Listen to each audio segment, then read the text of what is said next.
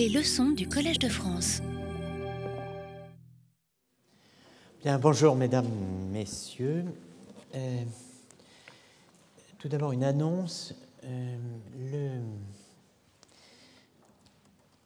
le, séminaire n'aura pas lieu dans cette salle, mais dans la, salle 2. Donc à, à 10h, euh, pardon, à 11h45, nous démarrons en euh, salle 2, le cours s'arrêtant à 11h30, ce qui laissera un petit quart d'heure de récupération. Comme on disait au Parc des Princes quand j'étais jeune, mi-temps, repos pour les joueurs, détente pour les spectateurs, en fumant une gitane, la cigarette des sportifs. C'était une autre époque. Alors, euh, non, je ne vous dis pas repos, vous pouvez fumer, mais au contraire, tendez toutes les forces de votre esprit, élevez-vous jusqu'à la cime de la contemplation, en tout cas, ouvrez grand vos oreilles. Nous recommençons euh, à peu près au point où nous en étions euh, arrivés la semaine dernière. Donc j'avais euh, rappelé que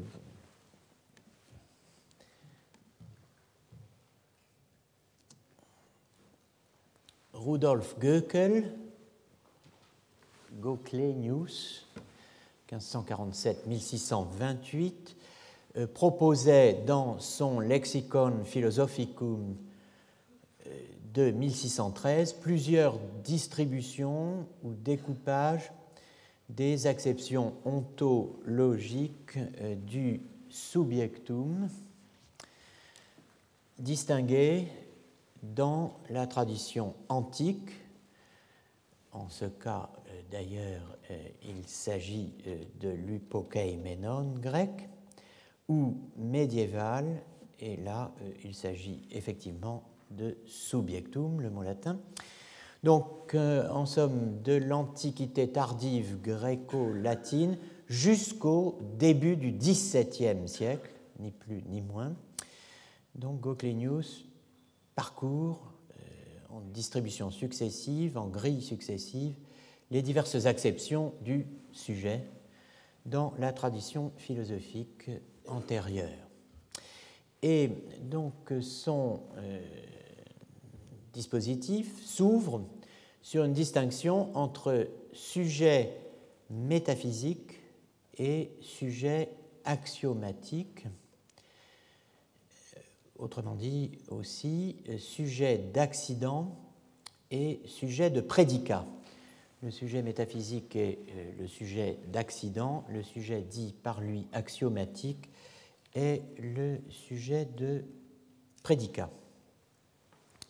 Évidemment, axiomatique a ici un sens faible.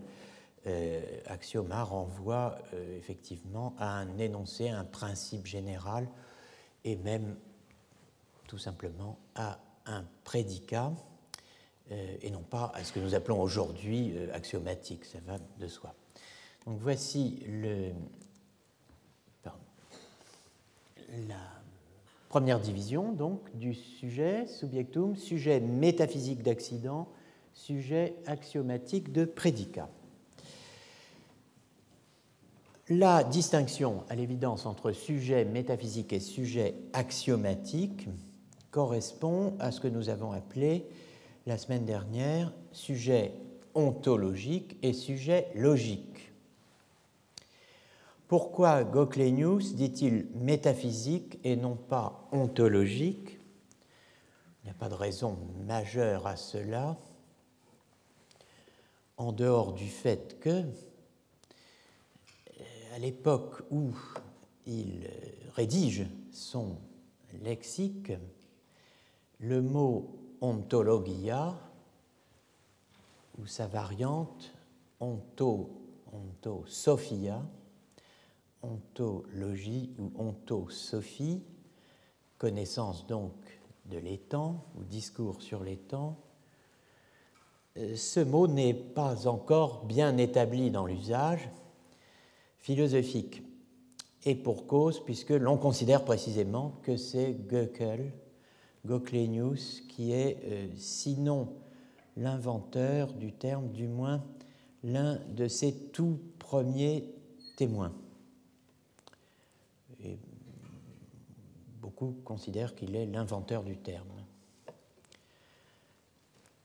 Le terme, d'ailleurs, est employé par lui, ontologia, dans euh, l'article abstractio, dans son lexique, hein, l'un des premiers termes qui, figure dans le lexique, abstractio, euh, contient une référence à l'ontologia, entendue comme philosophia de ente, philosophie de l'étang et ou de l'être. vous voyez, c'est assez tardivement donc, dans les années 1600, que le mot d'ontologie, ontologia, euh, est entré euh, dans l'usage. Alors c'est probablement pour cela qu'il ne l'emploie pas. Pourquoi dit-il axiomatique plutôt que logique? Bon, il y a une vieille tradition boétienne de l'axioma, mais à dire vrai, je serais tenté euh, de répondre à ma propre question du pourquoi, n'est-ce pas, à la manière dont certains médiévaux, certains philosophes avéroïstes répondait aux questions embarrassantes au Moyen Âge, Nescio Deus scit, je n'en sais rien, Dieu le sait. Cette euh, phrase, qui passe d'ailleurs pour un des slogans de l'avéroïsme, terme sur lequel nous reviendrons, euh, est rappelée euh, par Étienne Gilson dès la première édition de sa philosophie, de son histoire de la philosophie médiévale, 1922, tome 1, page 140. Si vous cherchez la source du Nescio Deus ça peut toujours aider, surtout en période électorale, n'est-ce pas? Je n'en sais rien, mais il le sait. Le sujet métaphysique goclénien se subdivise en subjectum precius acceptum et objectum. C'est-à-dire sujet precius acceptum, pris de la manière la plus stricte, plus pressante littéralement, et sujet pris d'une manière moins stricte, à savoir objectum, objet. Vous notez évidemment cette acception de subjectum, à savoir objet, euh, qui est contraire euh, à l'usage actuel de subjectif et du mot sujet. Discordance donc limitée, puisque c'est le, le, sens large du mot sujet qui correspond à objectum. Discordance limitée, mais discordance tout, de même et en fait euh, discordance qui renvoie à, euh, je cite, ce que euh, nous avions, j'avais évoqué dans, la, dans ma leçon inaugurale sur les pas de Heidegger, évoquant le, je cite, complet bouleversement de sens, bouleversement, renversement de sens qu'avait connu au seuil de la modernité, donc dans les années 1600 et même un peu avant, comme on va le voir, les mots subjectum et objectum. Et, euh, pour évoquer cette thèse de Heidegger, je mets, enfin cette remarque de Heidegger, cette analyse de Heidegger, les, les mots euh, subjectum et objectum ont échanger leur sens, si l'on peut dire, euh, au seuil de la modernité, je m'étais appuyé sur un texte sur lequel nous aurons l'occasion de revenir lorsque j'évoquerai plus précisément la question de la déconstruction et du statut de la déconstruction chez Heidegger. Euh, donc cela avait été, dis-je, évoqué dans, le, dans un texte de 1934, l'année du rectorat à Fribourg de Heidegger qui porte le titre de Logik. C'est un cours, n'est-ce pas, ce texte? Logik als die Frage nach dem Wesen der Sprache, traduit donc par M. Bernard en 2008, La logique comme question en quête de la pleine essence du langage. J'ai pour principe de ne pas dire de mal des traducteurs, donc je n'en dirai pas là, d'autant que la, traduction est, assez bonne, soigneuse, réfléchie, méditée, mais le titre est un peu déroutant peut-être pour le, le lecteur. La logique comme question sur c'est vrai que nar en direction, bon, mais on questionne vers, les Heideggeriens adorent dire qu'ils questionnent en direction d'eux, qu'ils questionnent vers. Bon, mais c'est une question qui porte sur l'essence de euh, la langue, du langage, der Sprache. Alors, j'avais signalé que euh, ce, texte avait, j'avais signalé ça dans la leçon inaugurale, euh, ce texte est donc le texte d'un cours qui avait été primitivement annoncé sous le titre de euh, La science et l'État. Et le titre est changé ensuite, pour des raisons que nous évoquerons, et devient La logique comme question sur l'essence du langage. Reste que, quel que soit qu'on pourrait dire sur ce changement de titre, le, cours de 1934 est une pièce centrale euh, dans euh, ma propre entreprise de déconstruction de l'interprétation heideggerienne de Descartes, qui est, euh, je vous le rappelle, donc le but ultime qui est visé par ce cours. Alors, premier texte, que veut dire que l'homme soit sujet? Was heißt der Mensch sei Subjekt? Que signifie sujet? Was bedeutet Subjekt? Comment en vient-on à poser de cette manière l'être de l'homme? Je, je, pourrais dire, eh bien, voilà des journées que nous cherchons à donner un sens à l'expression la question du sujet, par laquelle nous avons commencé en lisant un propos de Foucault rapporté par Paul Venn et euh, réflexions qui nous ont conduit à nous interroger sur l'antériorité alléguée de la question du sujet sur celle de l'homme, selon Foucault, et nous reviendrons sur ce selon Foucault. Mais euh, effectivement, on peut se demander si la vraie question du sujet n'est pas une question portant sur sujet et sur les usages de sujet, et si la vraie question du sujet n'est pas la question heideggerienne posée ici. Wie kommt zu dieser Ansetzung des menschlichen Seins? Comment en vient-on à poser de cette manière, à savoir subjectivement, subjective, l'être de l'homme?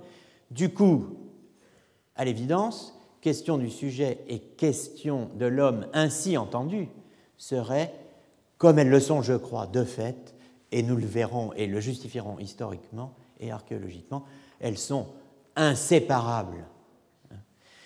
Alors, s'interroger sur l'antériorité de l'une par rapport à l'autre n'a de sens que dans une certaine perspective, dans une certaine intrigue, une certaine narration, un certain récit qui est celui de Foucault, et euh, je, vous proposerai dans les séances qui viennent de revenir sur ce point.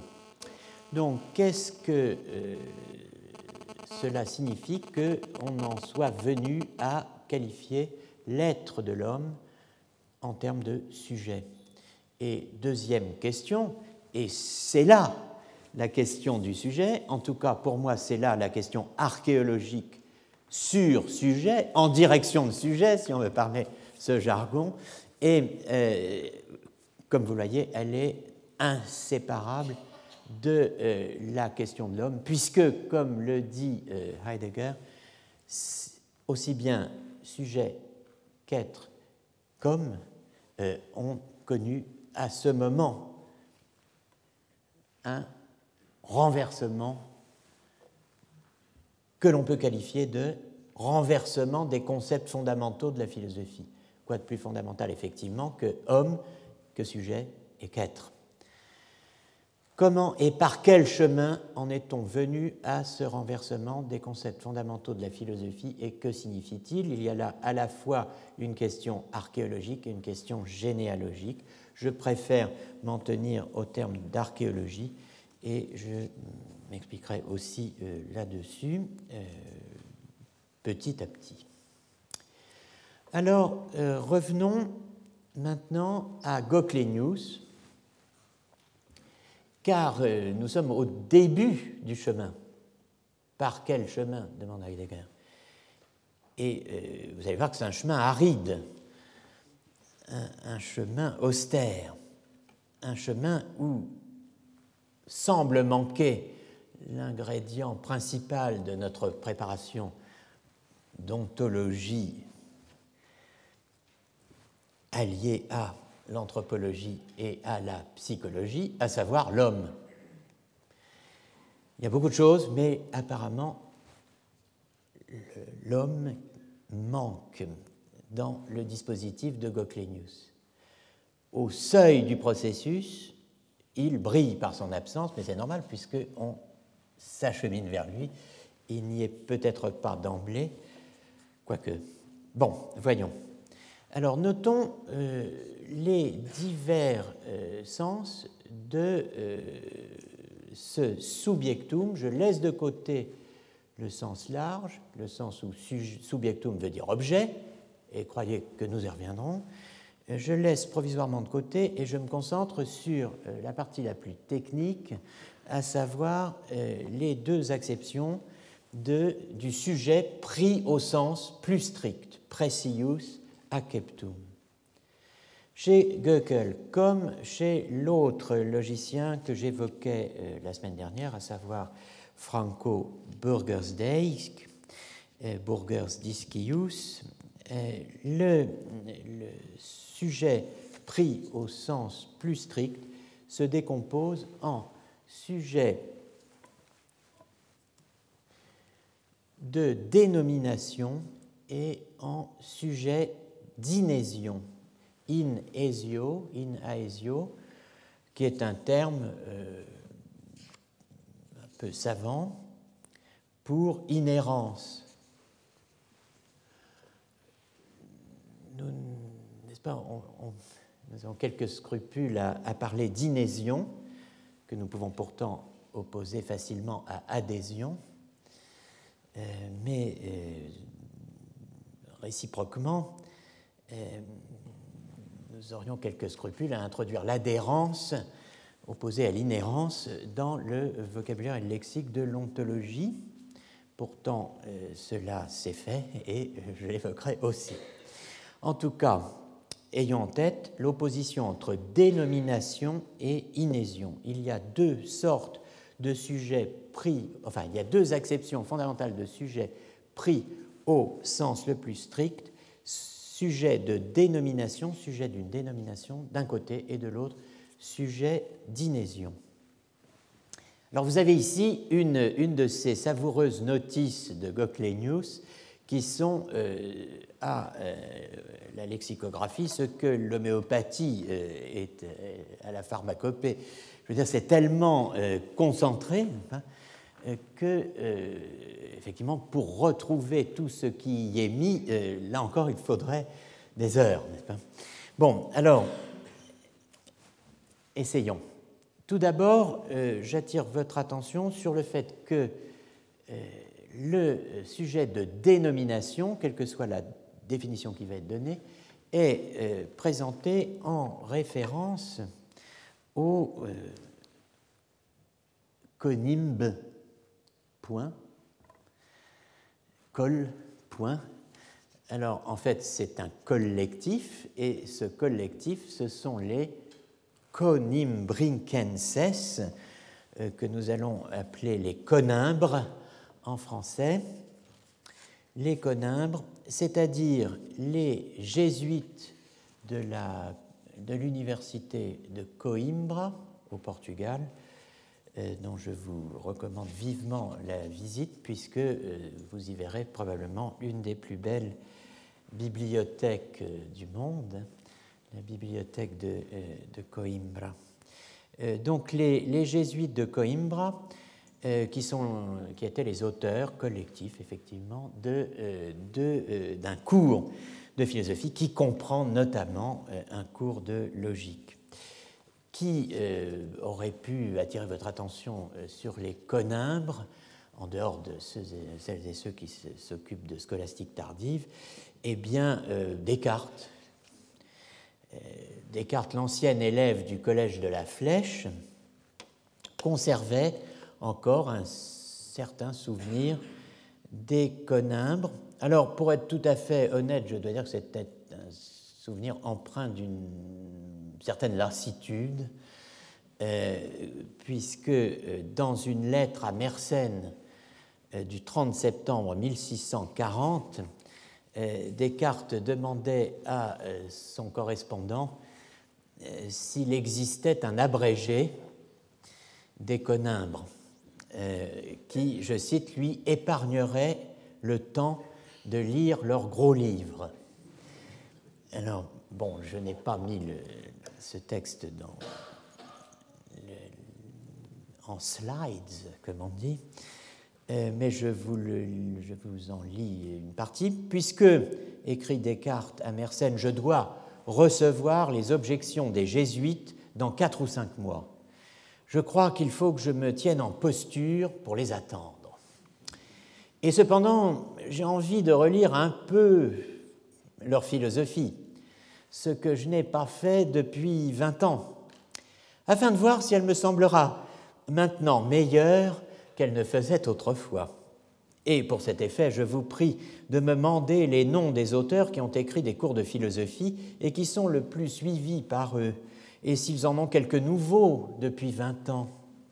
Je ne me souviens plus que des conimbres, Toletus et Rubius. Je voudrais bien aussi savoir s'il y a quelqu'un qui a fait un abrégé de toute la philosophie de l'école et qui soit suivi, car cela m'épargnerait le temps de lire leurs gros livres. Dans une lettre à Mersenne du 3 décembre de la même année, euh, Descartes confirme d'ailleurs euh, qu'il trouve les livres en question, je cite, trop longs. Bon, alors, euh, lui ne pêche pas par la longueur, c'est le moins qu'on puisse dire. Euh, il nous fournit donc une pilule, si je puis dire, de euh, Coimbra, la fameuse pilule de Coimbra, comme il y a la médaille de je ne sais où. Eh bien, vous avez un comprimé euh, de philosophie jésuite dans le domaine de la subjectivité du sujet. Voici donc le sujet de dénomination. Dénomination quod principale. Alors, il faudrait traduire le sujet de dénomination ou quod, quoi en français? Le quoi. Principale s'applique à subjectum, sujet principal. Donc ça donne le sujet de dénomination ou quoi ou sujet principal. Alors qu'est-ce que le sujet principal? Le quoi? En latin, le quod. Deux points. Quod dependentiam accidentium ultimo terminat. Ce qui termine ultimement la dépendance des accidents. Alors, si on est amateur de structures euh, ontologiques nouvelles et de manière de parler euh, que euh, l'on ne rencontre pas à tous les coins de rue de l'ontologie, ceci est extrêmement intéressant. je vais vous dire pourquoi, à mon avis, c'est intéressant. Alors, ce qui termine ultimement la dépendance des accidents. Suite, hoc in rebus naturalibus. Cela dont je vous parle, autrement dit le quoi, autrement dit le sujet principal, in rebus naturalibus dans les choses de la nature, est, c'est, donc cela, ce sujet principal, dans les réalités naturelles, dans les choses de la nature, c'est le compositum physicum, le composé naturel, le composé physique, singulare, excusez-moi, dicitur et subjectum totale, c'est une belle construction latine, le composé euh, naturel singulier qui est aussi appelé subjectum totale, sujet total. Donc je reprends. Euh, le sujet de dénomination, c'est le quoi ou sujet principal, ce qui termine en dernier lieu, ce qui termine ultimement la dépendance des accidents. Et cela, dans les choses de la nature, c'est le composé physique, le singulier, qui est également dit sujet total. Voyez sur ce point l'éconimbre et euh, dans l'éconimbre la euh, disputatio, DISP, point, disputatio de anima separat, point. Alors là, c'est le genre d'abréviation euh, qu'on aime, n'est-ce pas? Puisque ça, ça tient lieu d'une lettre. Donc je ne sais pas trop s'il si, faut considérer que nous avons ici l'inventeur du morse, mais bon, euh, le gain n'est pas énorme quand même. Hein. En tout cas, disputatio de anima separata, art.2. Donc cela renvoie à l'article 2 d'un traité Tractatus de anima separata, portant sur l'âme séparée, sous-entendu du corps, qui a été ajouté euh, par les jésuites de Coimbra à leur commentaire du De Anima d'Aristote euh, datant de 1598.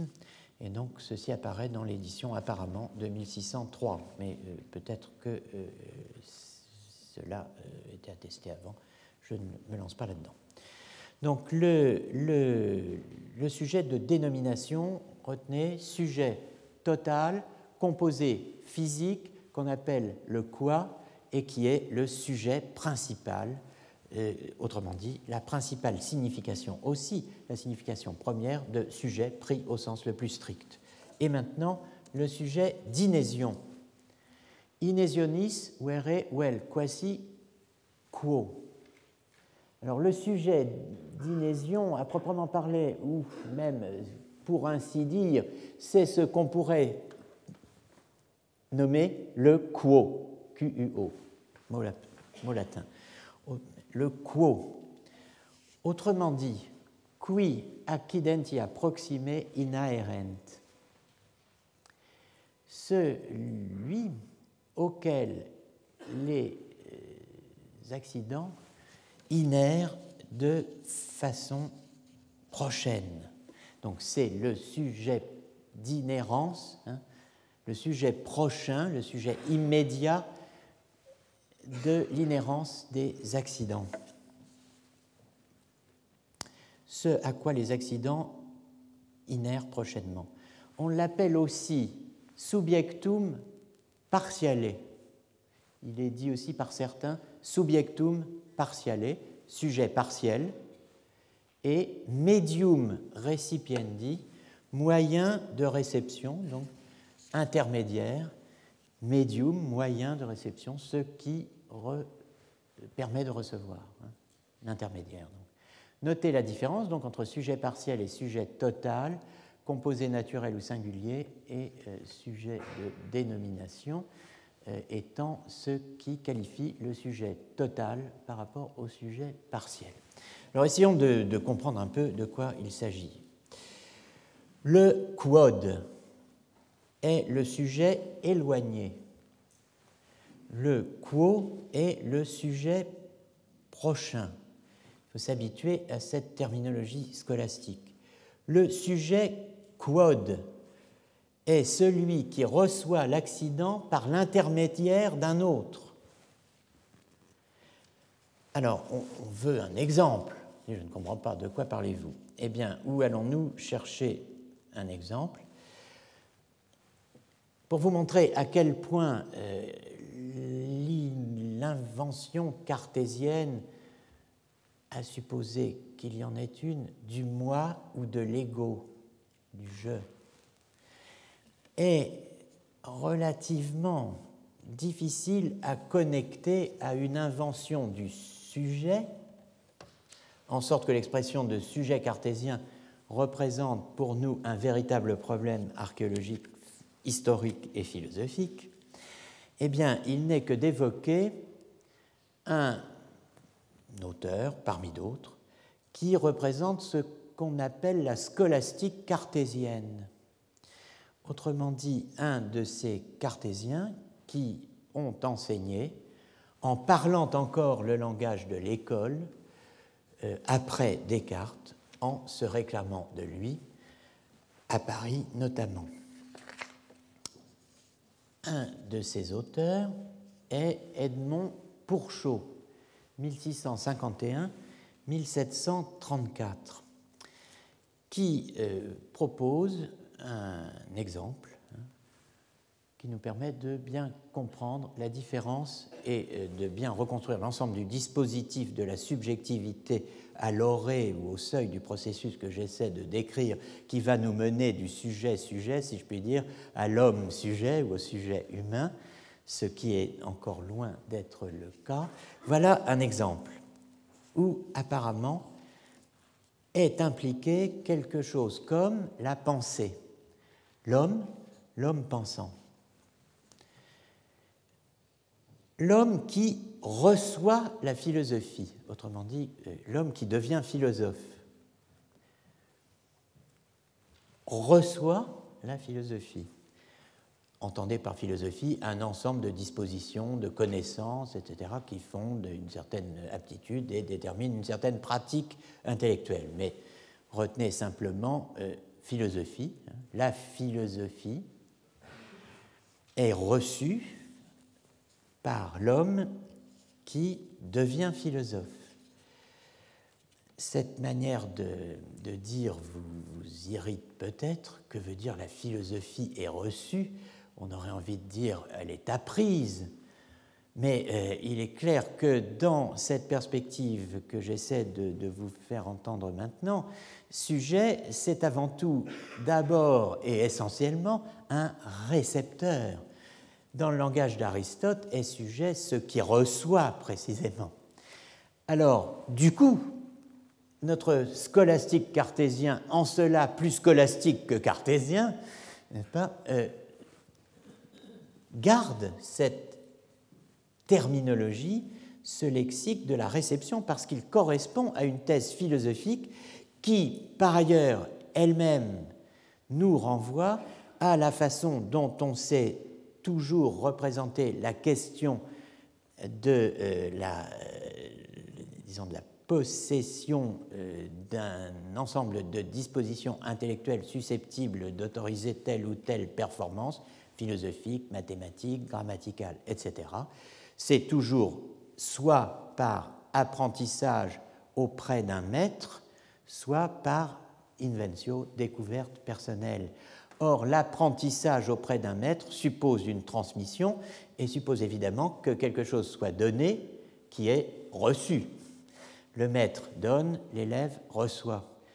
Le sujet est donc bien le récepteur, la philosophie est reçue par l'homme. Mais comment est-elle reçue? L'homme devient philosophe, autrement dit, reçoit la philosophie par le truchement, par l'intermédiaire de l'esprit.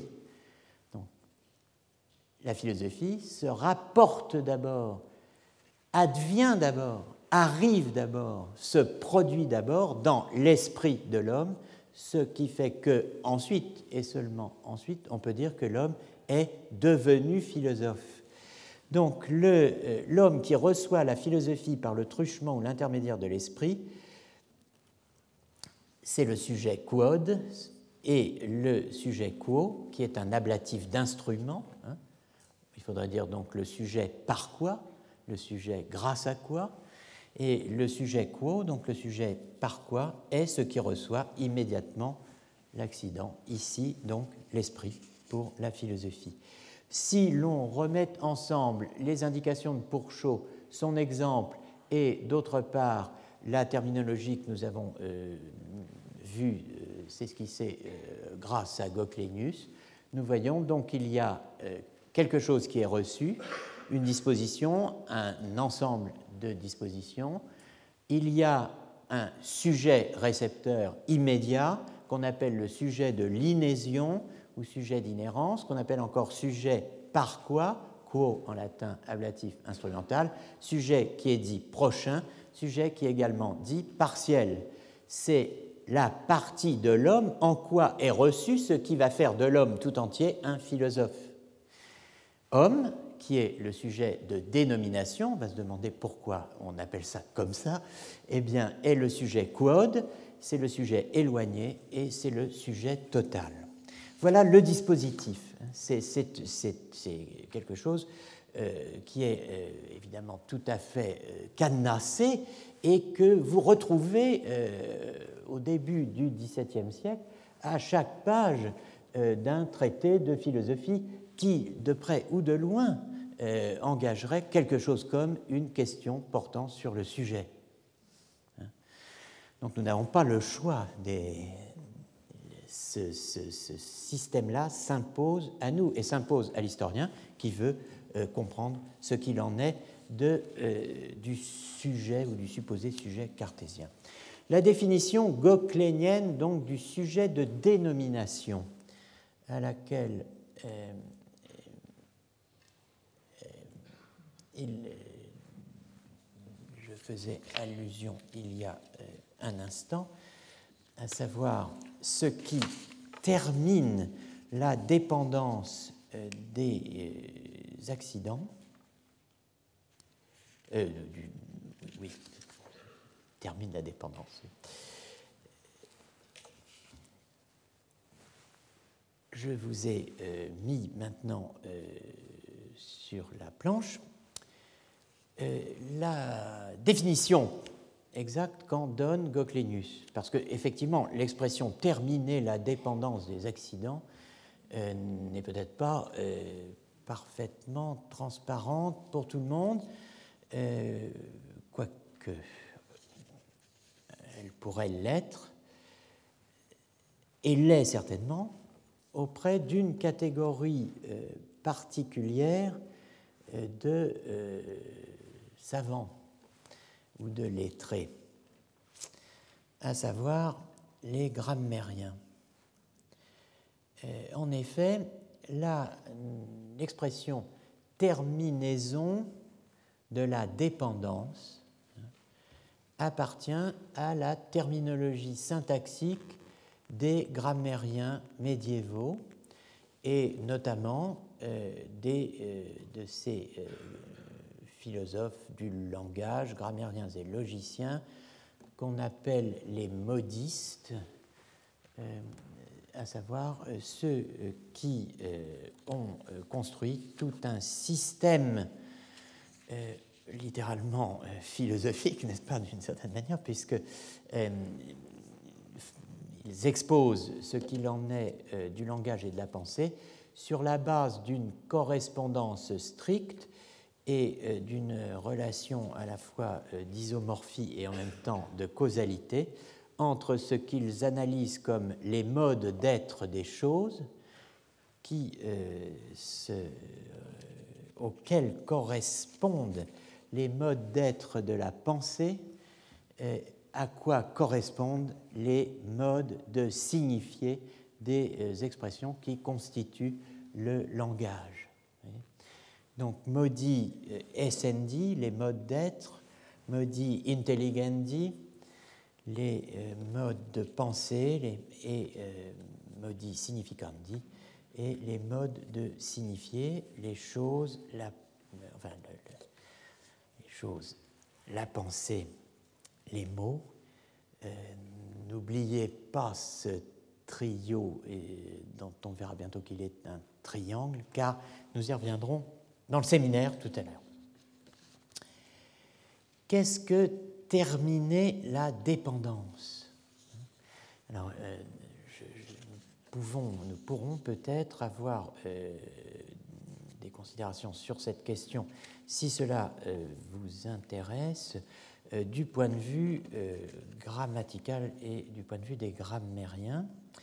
Mais pour le moment, je note simplement, je veux simplement noter que cette notion qui est fondamentale en syntaxe hein, est aussi fondamentale si l'on peut dire, dans une sorte de syntaxe des choses.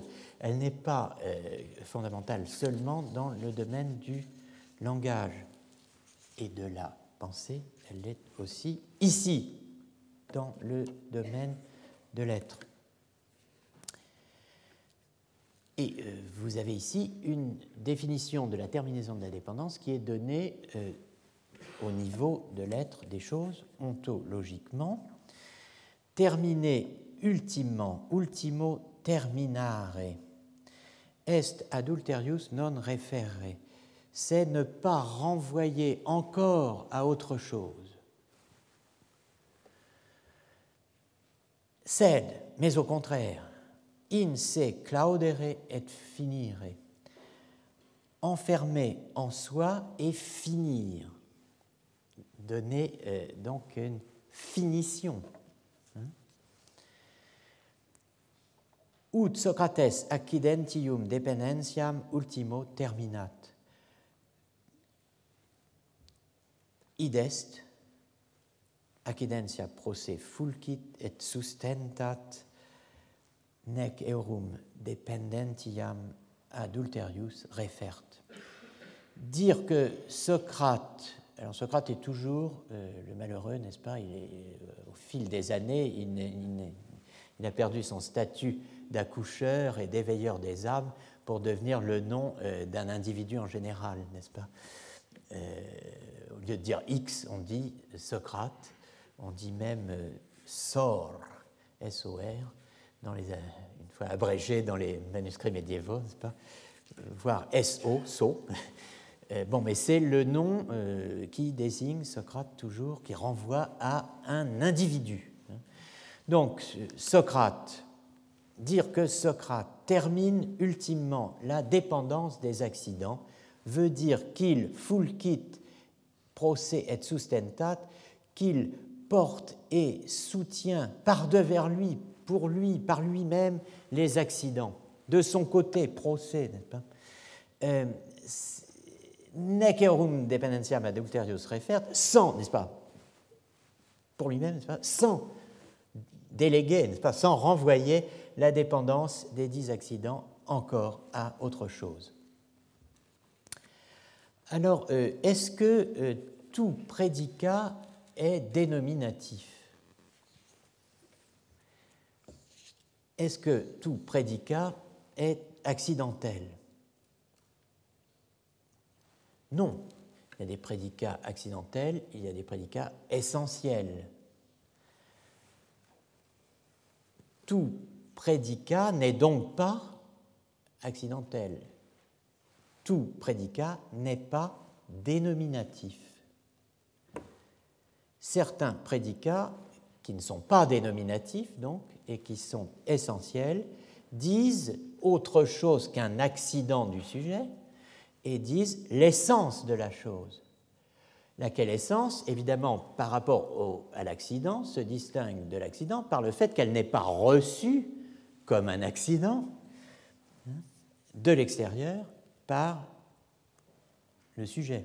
L'essence de Socrate n'est pas reçue de l'extérieur, euh, n'est pas, euh, n'a pas à être terminée dans sa dépendance par rapport à Socrate, puisque précisément l'essence de Socrate ne dépend pas de Socrate. L'essence de Socrate, c'est Socrate. Ce qui dépend de Socrate, c'est le fait d'avoir les cheveux bouclés, d'avoir une barbe, d'être l'époux euh, de telle ou telle euh, compagne, euh, plus ou moins,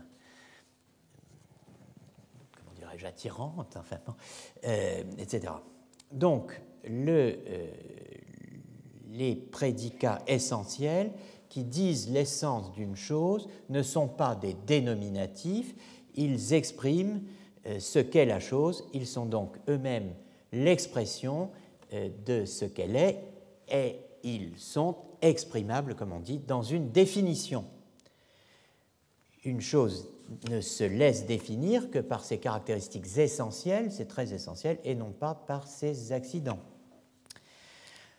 Donc du coup, aux euh, distinctions que je viens de faire entre euh, euh, le, sujet de dénomination et le sujet d'inésion, je dois ajouter une distinction entre deux types de prédication, la prédication essentielle qui vous dit ce que c'est qu'une chose et la prédication accidentelle qui vous dit ce qui arrive à une chose, qui est là et qui tout à coup n'est plus là conformément à euh, l'une des définitions de l'accident au Moyen Âge, est un accident, ce qui arrive ou s'en va sans entraîner la destruction du sujet. Je peux rougir, puis pâlir, euh, je n'en suis pas pour autant détruit, sauf métaphoriquement, dans ces formes de langage emphatique que nous aimons utiliser aujourd'hui. J'étais détruit, enfin bon, non, on n'est pas détruit, euh, on rougit, on pâlit, je tremble, je ne tremble plus, etc. Tout ça arrive et s'en va. Cela n'altère en rien ce que c'est que d'être pour le sujet en question. Donc aux distinctions que j'ai faites jusqu'ici, j'ajoute une distinction entre deux modes de prédication, la prédication accidentelle et la prédication essentielle. La prédication essentielle et la prédication accidentelle portent des noms techniques dans euh, la philosophie euh, tardo-médiévale et euh, dans la philosophie à l'âge de la première modernité. Et si on ne connaît pas ces exceptions, on ne comprend pas exactement ce qu'on lit. Voilà donc un résumé de tout ce qu'il faut savoir et de tout ce qu'on a vu jusqu'ici pour avancer dans euh, le euh, travail qui nous attend, à savoir la rencontre entre le sujet et l'homme, sous, à l'égide, à l'enseigne plus exactement, sous l'égide de, l'enseigne de, du sujet agent. Alors, d'abord, la distinction entre sujet d'attribution, de prédication, de dénomination, sujet logique, pros categorian, vous vous souvenez, sujet euh, d'existence, de sujet de prédication, je veux dire, dans le langage des commentateurs grecs d'Aristote. Opposé à sujet d'inhérence, d'inhésion, d'existence, sujet ontologique pros uparxin, euh, dans le langage des commentateurs grecs. Voilà d'un côté un sujet d'attribution, sujet d'inhérence, sujet pros categorian, sujet pros deux types de prédication. La prédication essentielle, dont vous voyez que j'ajoute le terme synonymique, qui vient directement des catégories d'Aristote. Une prédication essentielle est dite synonymique par Aristote, c'est-à-dire que ce qui est prédiqué du sujet en est prédiqué selon le nom et la définition. La définition. Hein. Euh, homme est euh, prédiqué de euh, Socrate, non, Socrate est un homme selon le nom, Socrate est un homme, est appelé homme et mérite bien d'être appelé homme, car la définition d'homme s'applique à lui, à savoir animal raisonnable, doué de logos, hein, comme on dit, raisonnable et mortel. Hein. Donc, synonymique, l'attribution synonymique, c'est euh, euh, l'attribution essentielle. Et vous voyez qu'en latin, je suis obligé d'ajouter cela, car nous le retrouverons. Hein, on dit qu'un terme qui est prédiqué essentiellement ou synonymiquement de son sujet en est prédiqué out des subjecto, comme étant dit du sujet, à titre de ce qui est dit du sujet. Dit du sujet pour dire ce qu'il est, pour dire ce qu'il en est de ce sujet. Out des subjecto, terme technique qui euh, est médiévale, évidemment. La prédication accidentelle, vous voyez qu'on l'appelle dénominative. Vous comprenez donc que dénominatif s'oppose à synonymique hein, et que vous pourrez euh, trouver désormais dans euh, la littérature soit une opposition entre prédication essentielle et prédication accidentelle, soit une, prédication, une opposition entre prédication synonymique et prédication dénominative. Dites-vous bien toujours que c'est la même chose. Je passe sur les deux expressions, ut de subjecto, ut in subjecto, mais bien, il est clair que être prédiqué pour un prédicat ut in subjecto, c'est être prédiqué, prédiqué d'un sujet comme étant dans ce sujet. D'un côté, être prédiqué comme étant dit de ce sujet, dit signifiant ce qui dit l'essence d'une chose, hein, et d'autre part, in, être prédiqué comme étant dans le sujet, eh bien, comme ayant sa résidence ou fixation dans ce qui termine précisément la dépendance, ce qui fixe la chose, ce qui la maintient dans l'être, ce qui la soutient, le sujet. Voilà, donc euh, euh, d'un côté euh, l'essence, de l'autre l'accident qui est dans un sujet, d'un côté l'essence qui est dite du sujet au sens à où, où, où l'énoncé essentiel dit ce qu'il en est d'une chose, hein, ce qu'elle est essentiellement, ce qui peut être exprimé dans et par une définition, alors que jamais une chose ne sera définie par des accidents. Elle peut être décrite au moyen d'accidents. C'est la grande différence que font les commentateurs d'Aristote dès euh, le VIe siècle on, a d'un côté la définition, de l'autre la description, mais la description, une description change, n'est-ce pas? Vous décrivez un paysage le matin, vous le décrivez le soir, ça a changé. Bon, c'est normal. Alors que la définition de l'homme, pour euh, dans ce système euh, ontologique où les choses sont ce qu'elles sont, et le monde ce que nous savons, comme aurait dit l'autre, bah, euh, dans ce, ce, monde où les choses sont ce qu'elles sont, la définition est par excellence ce qui ne change pas. Hein. Alors, voilà, on a euh, ici, je pense, si l'on combine maintenant toutes ces, euh, toutes ces euh, acceptions, on a les, les différentes les différentes significations, disons, du mot sujet dont nous allons avoir besoin.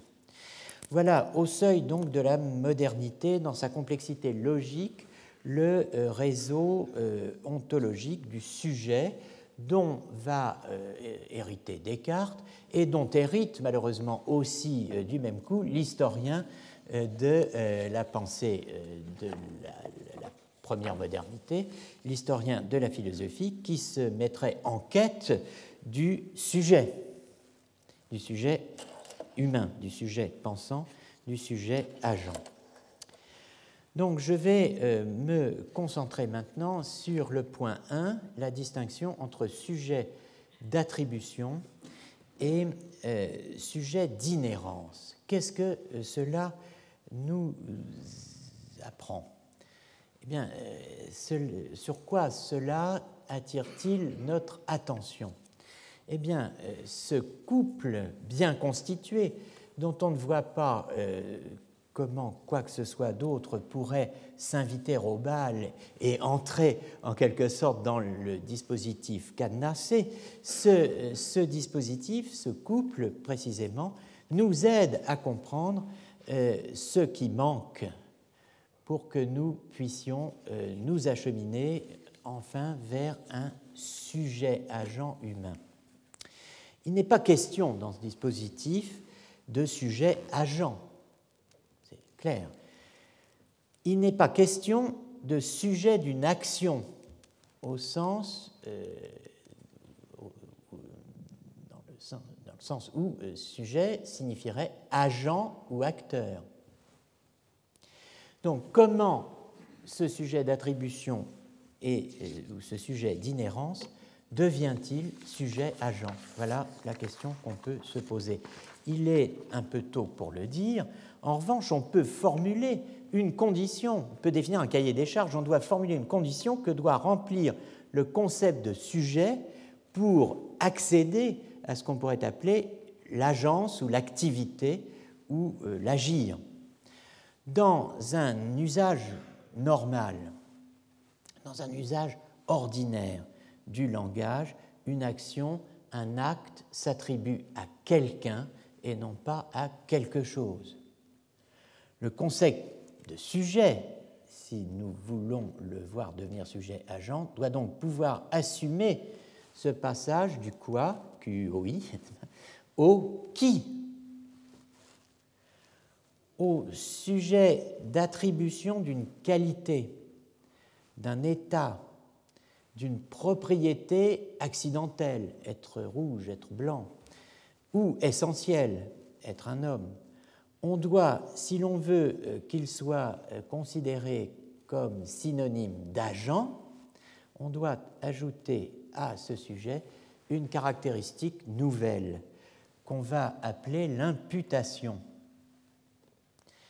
Un sujet d'action, si jamais ce terme doit avoir un sens, et il doit bien en avoir un puisque nous l'utilisons couramment aujourd'hui dans ce sens, un sujet d'action, si ce terme doit avoir un sens, doit être un sujet auquel une action est imputable.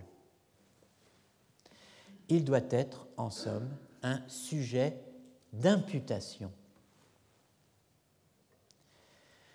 On se heurte ici à la fois au naturel et au paradoxe. Le passage du sujet d'attribution au sujet d'imputation, en un sens, est naturel, il va de soi, il n'a rien de surprenant. Si l'on a à l'esprit que categorein, le verbe grec qui a donné le mot categoria, a les deux sens, attribué et imputé.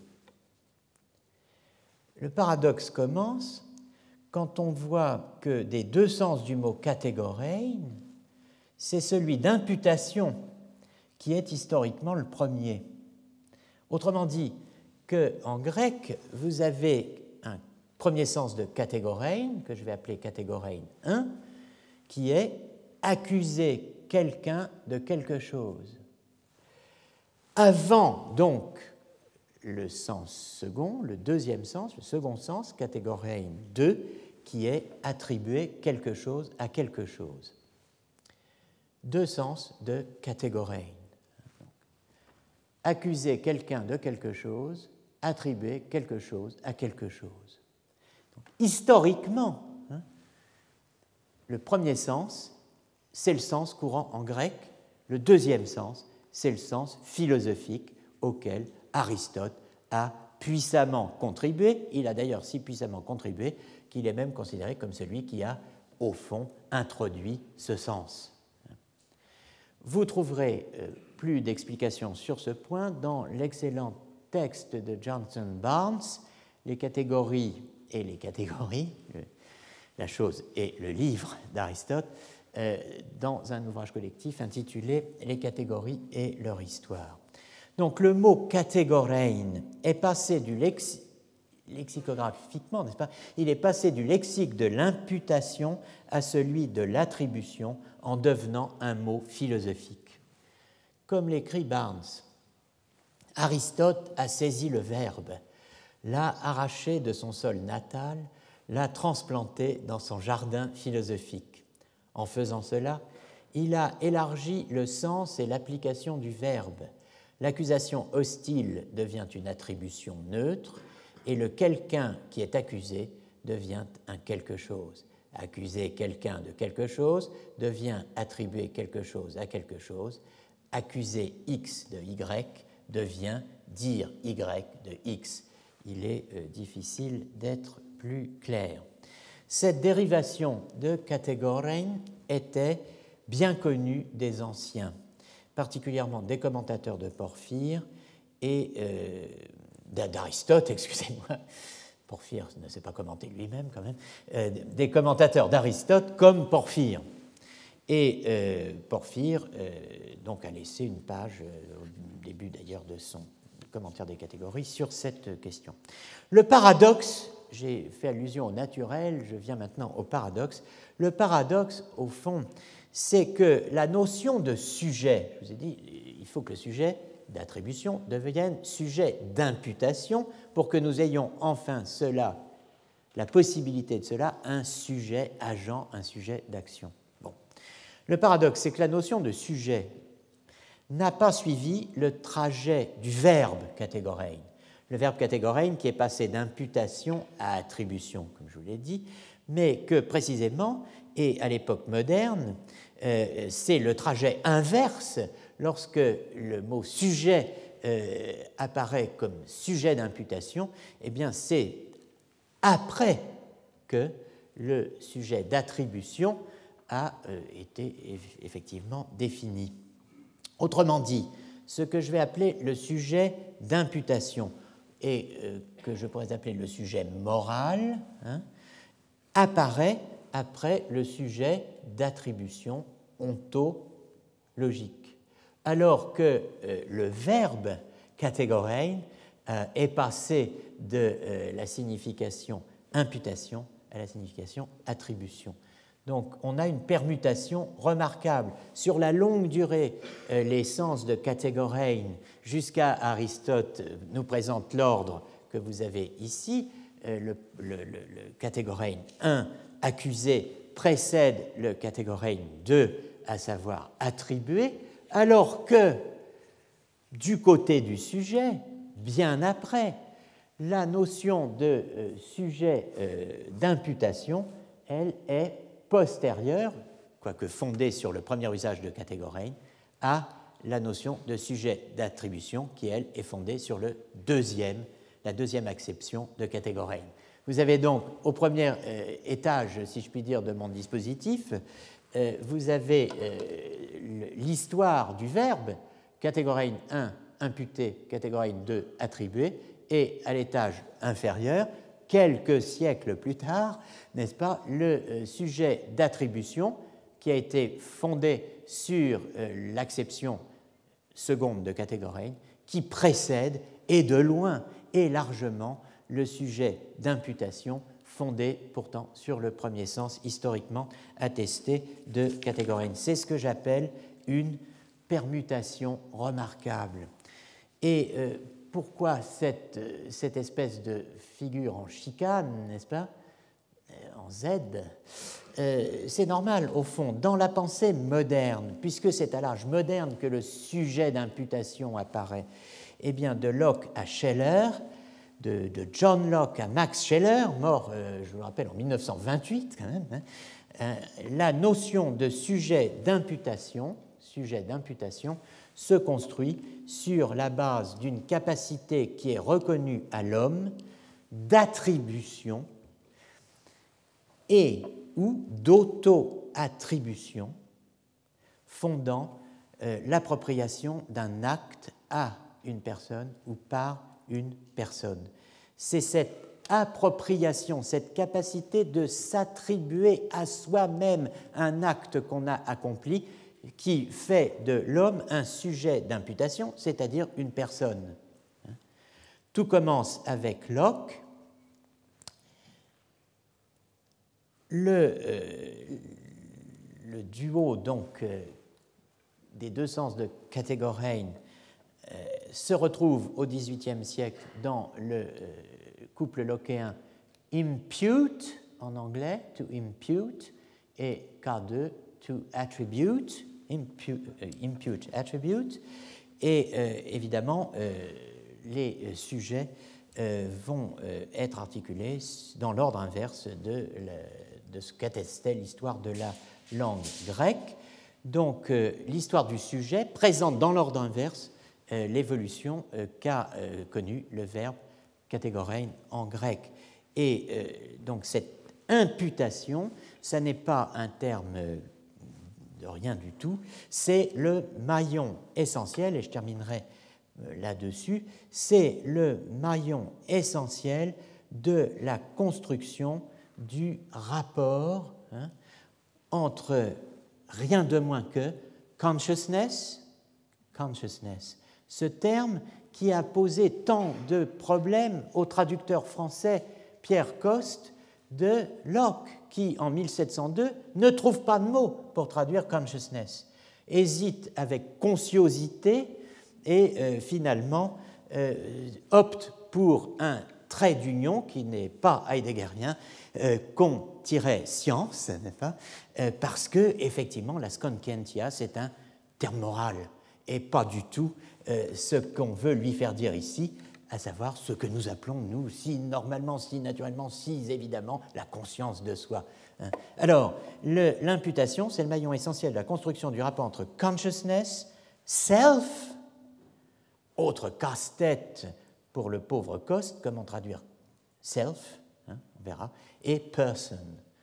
En tant que person, heureusement, on se rend bien compte là euh, qu'on a affaire à un terme technique, mais en même temps, tragiquement, on se dit qu'il est saturé d'histoire, person, dont euh, euh, Locke nous dit dans l'essai philosophique concernant l'entendement humain de 27, paragraphe 26, traduction Pierre Coste, 1702, le mot de personne est un terme de barreau, a forensic term, c'est un terme juridique.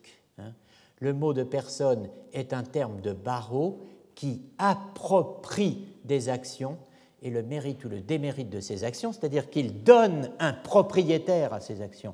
Le sujet d'imputation est d'abord un sujet propriétaire. Tu voulais posséder quelque chose, bah tiens, voilà, tu as tes actes et là tu en deviens responsable. Le mot de personne est un terme de barreau qui approprie des actions et le mérite ou le démérite de ces actions et qui par conséquent n'appartient qu'à des agents intelligents capables de loi et de bonheur ou de misère. L'attribution fonde l'imputation. On a euh, donc un dispositif croisé sur lequel je reviendrai la semaine prochaine.